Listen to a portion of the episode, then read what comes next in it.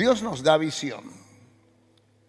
Y claramente la visión es un proceso que Dios desarrolla en nosotros. Y entonces Dios necesita, y digo necesita porque Él quiere bendecirte a ti, pero Él necesita que tú le acompañes en esta necesidad porque realmente es lo tuyo. Igual que cuando tu hijo, tu padre te dice algo para tu bien, pero él necesita que tú cooperes, ¿cómo obedeciéndolo? Amén. Así que es de igual manera.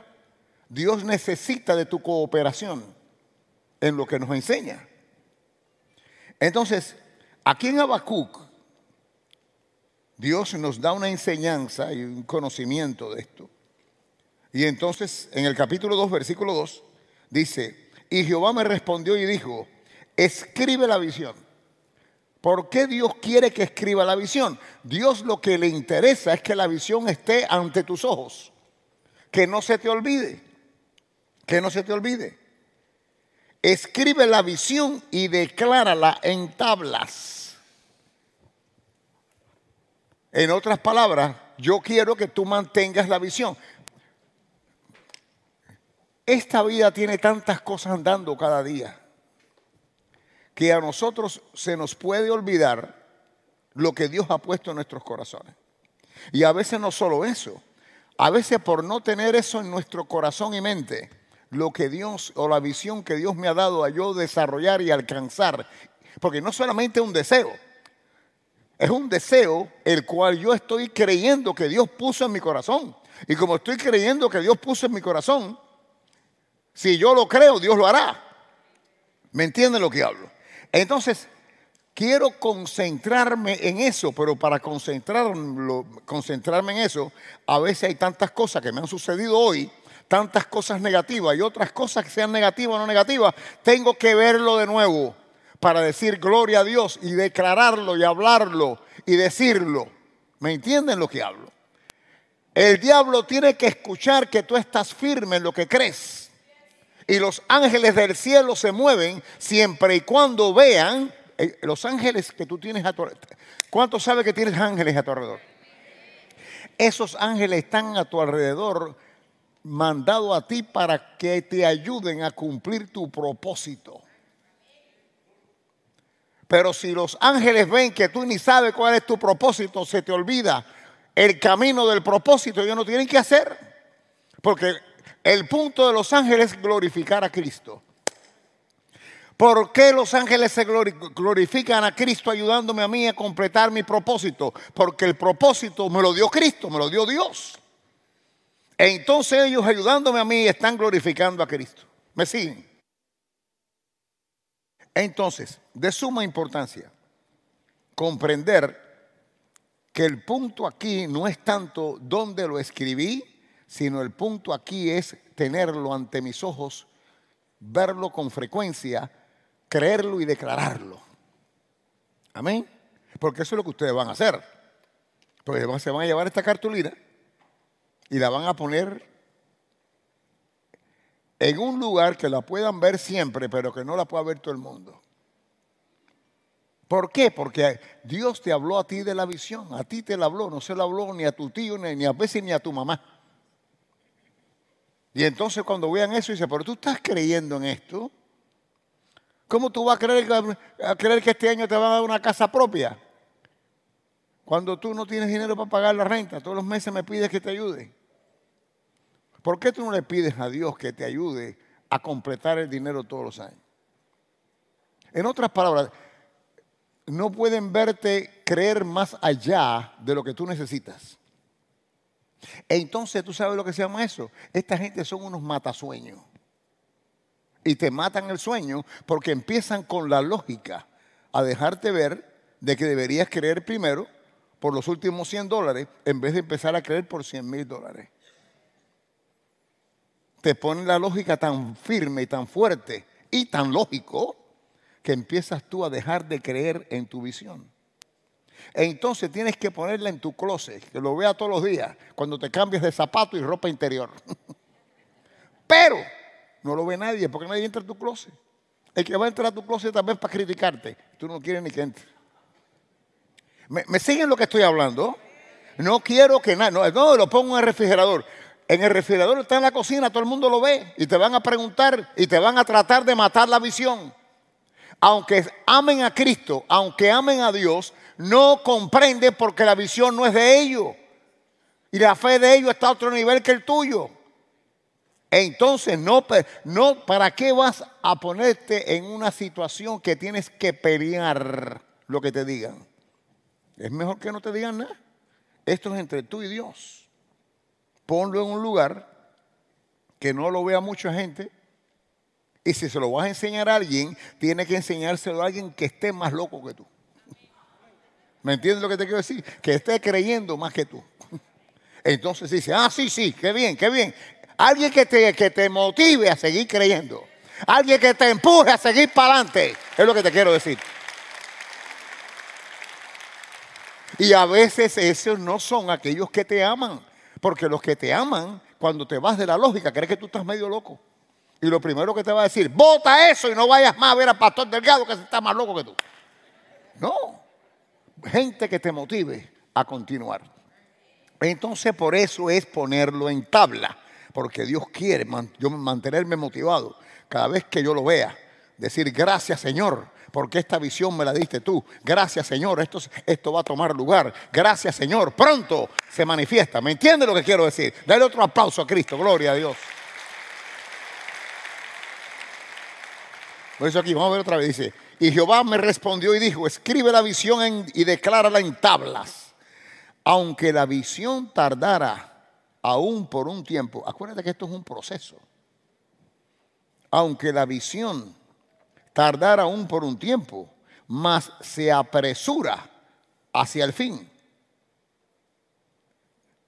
Dice, para que corra el que le leyera en ella. Esto está tremendo. Para que corra, corra como espiritualmente. Porque tú tienes que verte que te estás apresurando hacia el fin. El fin es el resultado de lo que tú necesitas, quieres o deseas. Así que e, esto es poderoso. Escribe la versión y declara en tabla para que corra el que leyera en ella, para que corra. Tienes que correr espiritualmente. Tienes que verte corriendo hacia el punto en el cual Dios te apoya, como un corredor. El corredor se apresura y corre para, llegar, y, eh, eh, eh, como dicen, en el final stretch, en la recta final. En la recta final. Tremendo aunque la visión tardara aún por un tiempo, más se apresura hacia el fin.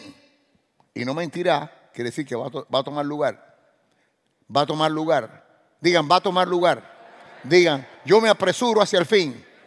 Yo me veo corriendo hacia el punto final. Y esto no es mentira. Esto se da en mi vida. Dilo, esto se da en mi vida. Amén. Óyeme, sea agresivo porque te queda, se te va la guagua, papá, ¿ok? Estamos en tiempo de agresividad. ¿Y tú sabes cómo va a comenzar la agresividad tuya? Con tu boca, tus labios, tu lengua.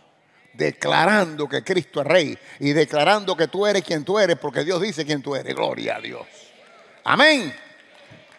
Ahora bien, esto es interesante porque dice aquí, se apresura hacia el fin y no mentirá, aunque tardare, espéralo, porque sin duda vendrá, no tardará. Esto lo expliqué hace poco aquí. Aquí parece que va en eh, puntos opuestos. Aunque tardare, espéralo, porque sin duda vendrá, no tardará. Aquí hay dos cosas. No tardará de como tú lo ves y no tardará como Dios lo ve. Dios nunca está tarde pero nosotros creemos que está tarde. Entonces, nosotros como es un periodo de proceso que se desarrolle lo que Dios tiene para mí, yo puedo pensar que se puede tardar. Por eso el punto de que cuando empieza a tardarse está en peligro nosotros de empezar a debilitarnos en la visión. Por eso la importancia de tener esa cartulina y verla diariamente más de una vez y declarar en ella, porque si hay una tardanza en lo natural, podemos debilitar nuestra fe. Y cuando la vemos, hablamos, declaramos y nos motivamos, le cuesta más problema al diablo inyectarnos incredulidad. ¿Me siguen lo que hablo?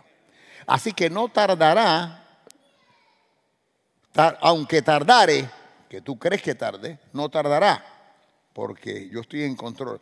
Uno de los, eh, el ejemplo mejor que yo le puedo dar a ustedes de que parece que se tarda, pero no tardará, porque Dios es lo que está en un proceso de resolver, es lo que le pasó a José en la Biblia, en Génesis, Génesis 37. Tienen que leer todo ese capítulo, porque es, interesantísimo, como Dios habla en Génesis 37.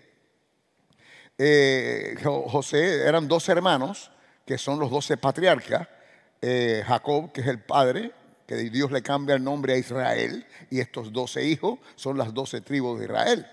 Uno de ellos Judá, que de ahí viene Cristo, de esa, de esa línea de rey David, etc. Eh, pero son doce, ¿no? Entonces, los once odiaban a su hermano José. Era el joven, pero el padre, realmente Jacob, Israel, estaba bien unido a él como todos tenemos, a veces tenemos hijos más cariñosos que otros. Y este era muy cariñoso con su padre, entonces el padre, etcétera. Bueno, en fin. Los hermanos no le caía bien José. Pero entonces José eh, tuvo un sueño. En el versículo 5 del capítulo 37 dice, y soñó José un sueño y lo contó a sus hermanos y ellos llegaron a aborrecerle más todavía. Porque primero lo aborrecían porque estaba muy cerca del Padre.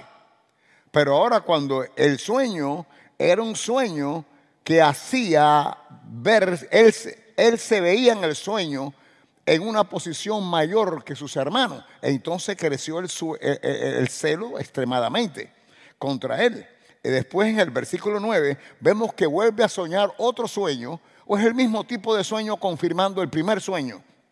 Dice el versículo 9, soñó aún otro sueño y lo contó a sus hermanos.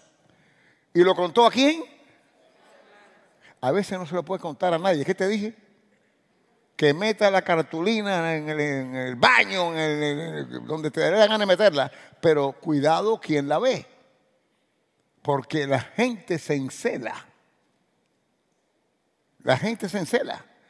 Y uno de los celos mayores que puede haber es de los familiares.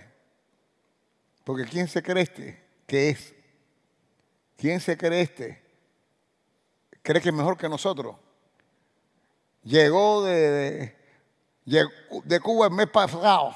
Y ahora que yo llevo aquí 10 años y ya quiere tener más que yo la mentalidad, si tú no estás en Cristo amarrado, hasta tú mismo puedes llevarte de celos. Pero de seguro van a tener celo de ti. Cuidado. Cuidado con las cosas de Dios, porque no es que el celo va a operar en contra mía, es que el celo puede dañarme indiscutiblemente el paso y hacer que yo empiece a olvidarme de lo que Dios me ha dicho. Bueno, en fin, soñó otro sueño y lo contó a sus hermanos diciendo, he aquí, que he soñado otro sueño. Y he aquí que el sol y la luna y once estrellas se inclinaban a mí. ¿Tú te imaginas? El sol y la luna se inclinaban a él. Once. Y habían once hermanos. ¿Qué te crees tú que va a pasar? Los hermanos, si este está hablando de nosotros, ¿qué le pasa a este estúpido? ¿Qué se cree él? Y empezó la, empezó la contienda. Ahora bien, y lo contó a su papá, a Israel y a sus hermanos. Y su padre, desde el versículo 10, le reprendió. El mismo Israel dijo, ¿qué sueño es este que soñaste? ¿Acaso vendremos yo y tu madre y tus hermanos a postrarnos en tierra ante ti? Hasta el padre. ¿Por qué? Si se amaban. Pero es que el sueño era muy fuerte. Y él, Dios se lo había dado a José y no al padre. Entonces, aunque tardare, no tardará. El sueño era de José. Los hermanos ahora el celo y el odio que han desarrollado es tan grande que lo tratan de matar a su hermano. Fíjate hasta dónde el, diablo puede llevar a un familiar que se encele de ti, a querer que dejes de existir. Pero el punto no que deje de existir, ellos mismos querían matarlo. No lo mataron. Se lo vendieron entonces a unos mercaderos estos que andaban en camellos y como esclavos. Lo llevaron a Egipto. En Egipto lo revendieron entonces a un oficial de Egipto, egipcio, un oficial egipcio. Eh, ¿Cómo se llamaba él? Potifar, que era un oficial importante eh, en la corte del faraón Potifar. Potifar entonces, era interesante, lo vendió de esclavo a Potifar, sin embargo, el favor de Dios estaba sobre él, porque Potifar lo pone jefe de todo lo que tenía. De todo lo que tenía. Entonces la cosa parece que tardaba. Estoy de esclavo en un país diferente, sin embargo, sé que Dios no me ha abandonado. Porque mira cómo Dios me ayuda. Sin embargo, ¿pero por qué Dios podía hacer esto? Porque Dios veía que él mantenía la fe de creer que lo que estaba en su corazón iba a tomar lugar. ¿Eh? Porque si tú lo crees, Él lo hará. Ay, Dios mío. Él tenía en su corazón eso. Entonces Dios seguía bendiciéndolo. Lo puso. Pero dice, pero ¿cómo lo está bendiciendo si es esclavo? Olvídate, Dios está procesando algo que tú no sabes. Dios tenía que arreglar muchas fichas y mover muchas cosas para que ese sueño llegara al fin. Aunque tarde, aunque tú creas que tarde, no está tardando. Dios lo tiene en control. Dios lo que lo está procesando. ¿Qué tengo que hacer? Cállate y sigue creyendo, chico. Cállate y sigue creyendo. Porque en ese cállate y sigue creyendo, en lo que no se ha dado, Dios te va a poner a reinar. Porque era jefe. Ahora, después, la mujer de Potifar era de floja de piernas.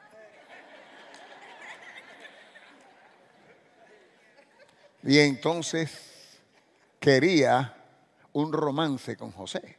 Pero José mantenido, y esto es una cosa que también se estaba desarrollando, no una cosa que fue una sola vez.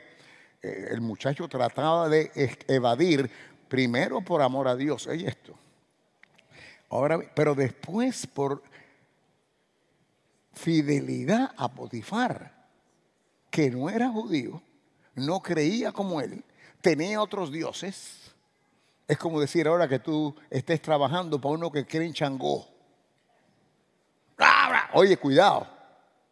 Dios te ha puesto ahí y Él espera que tú seas fiel. No conectándote con su religión, pero si Él te está pagando por hacer un trabajo, tu manera de operar ahí puede ser que cambie el corazón de esa persona. Hay muchas enseñanzas, esto, porque hay tantas enseñanzas que no me quiero salir mucho de la línea que quiero ahora, pero es tan importante comprender que él fue fiel a Dios y a Potifar. Sin embargo, la mujer lo acusa y lo meten en la cárcel. Entonces podríamos pensar, pero entonces olvídate, ¿y el sueño qué? Porque en vez, con todo mi permiso, no te iba a decir, antes estaba de esclavo en la casa de Potifar. Ahora estoy en la cárcel. Entonces, lo que te quiero decir que estaba mal y ahora estoy peor. ¿Y el sueño qué? Se mantuvo firme, se mantuvo creyendo. Dios seguía el proceso. Lo pusieron jefe de la cárcel. Seguía preso, pero era jefe. Y no es igual ser cacique que ser indio. Él era cacique, adentro de la cárcel. Dios bendiciéndolo, porque él seguía creyendo. Dios seguía el proceso. Cualquiera que vea esto, que no comprende lo que estoy hablando, dice, pero es como es esto. O si no ve el final y no ve el, final del libro, dice, pero esto es imposible. Nunca se le dio el sueño. Mira todo lo que ha tenido que pasar. Era Dios procesando a través de un sueño que tuvo el faraón, el rey de Egipcio. Él se lo interpreta. Y no es simplemente para el bien del faraón, era para el bien de Egipto y para el bien del mundo conocido en aquel tiempo. De las vacas gordas y las vacas flacas. Las vacas gordas, siete años de mucha abundancia, se llenaban los graneros, esto es lo que va a pasar, y entonces cuando vengan vacas flacas nadie va a tener nadie, nada más que nosotros. Pero vamos a tener tanto que no solo nos da para esos siete años de vaca flaca, sino van a venir todas las naciones del mundo conocido a que le vendamos, le vendamos, le vendamos. Y cuando le vendamos, vamos a entrar dinero. La cuestión que lo hicieron segundo al faraón. En ese proceso tiene que venir Jacob con sus hermanos. Porque tenía que, venían del mundo conocido a comprar grano porque se estaba muriendo la gente. No había lluvia, había una tremenda hambruna. Llegaron, tienen que seguir leyendo esto, 37, 38, Génesis, y ¿qué pasa? Se tuvieron que arrodillar como años de años de años atrás, él había dicho que había soñado.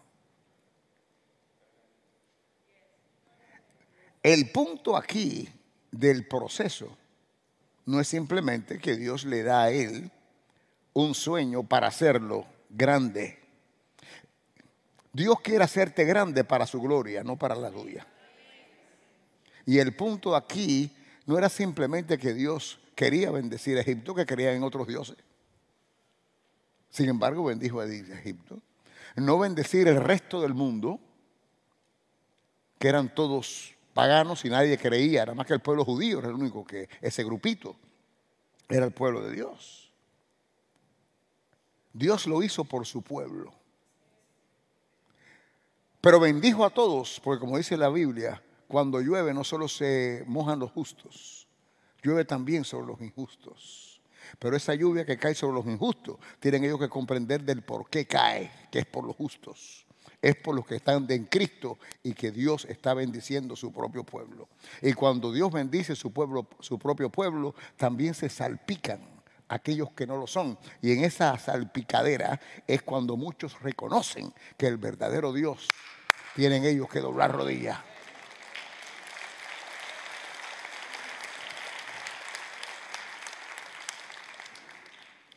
Entonces, hubo un proceso.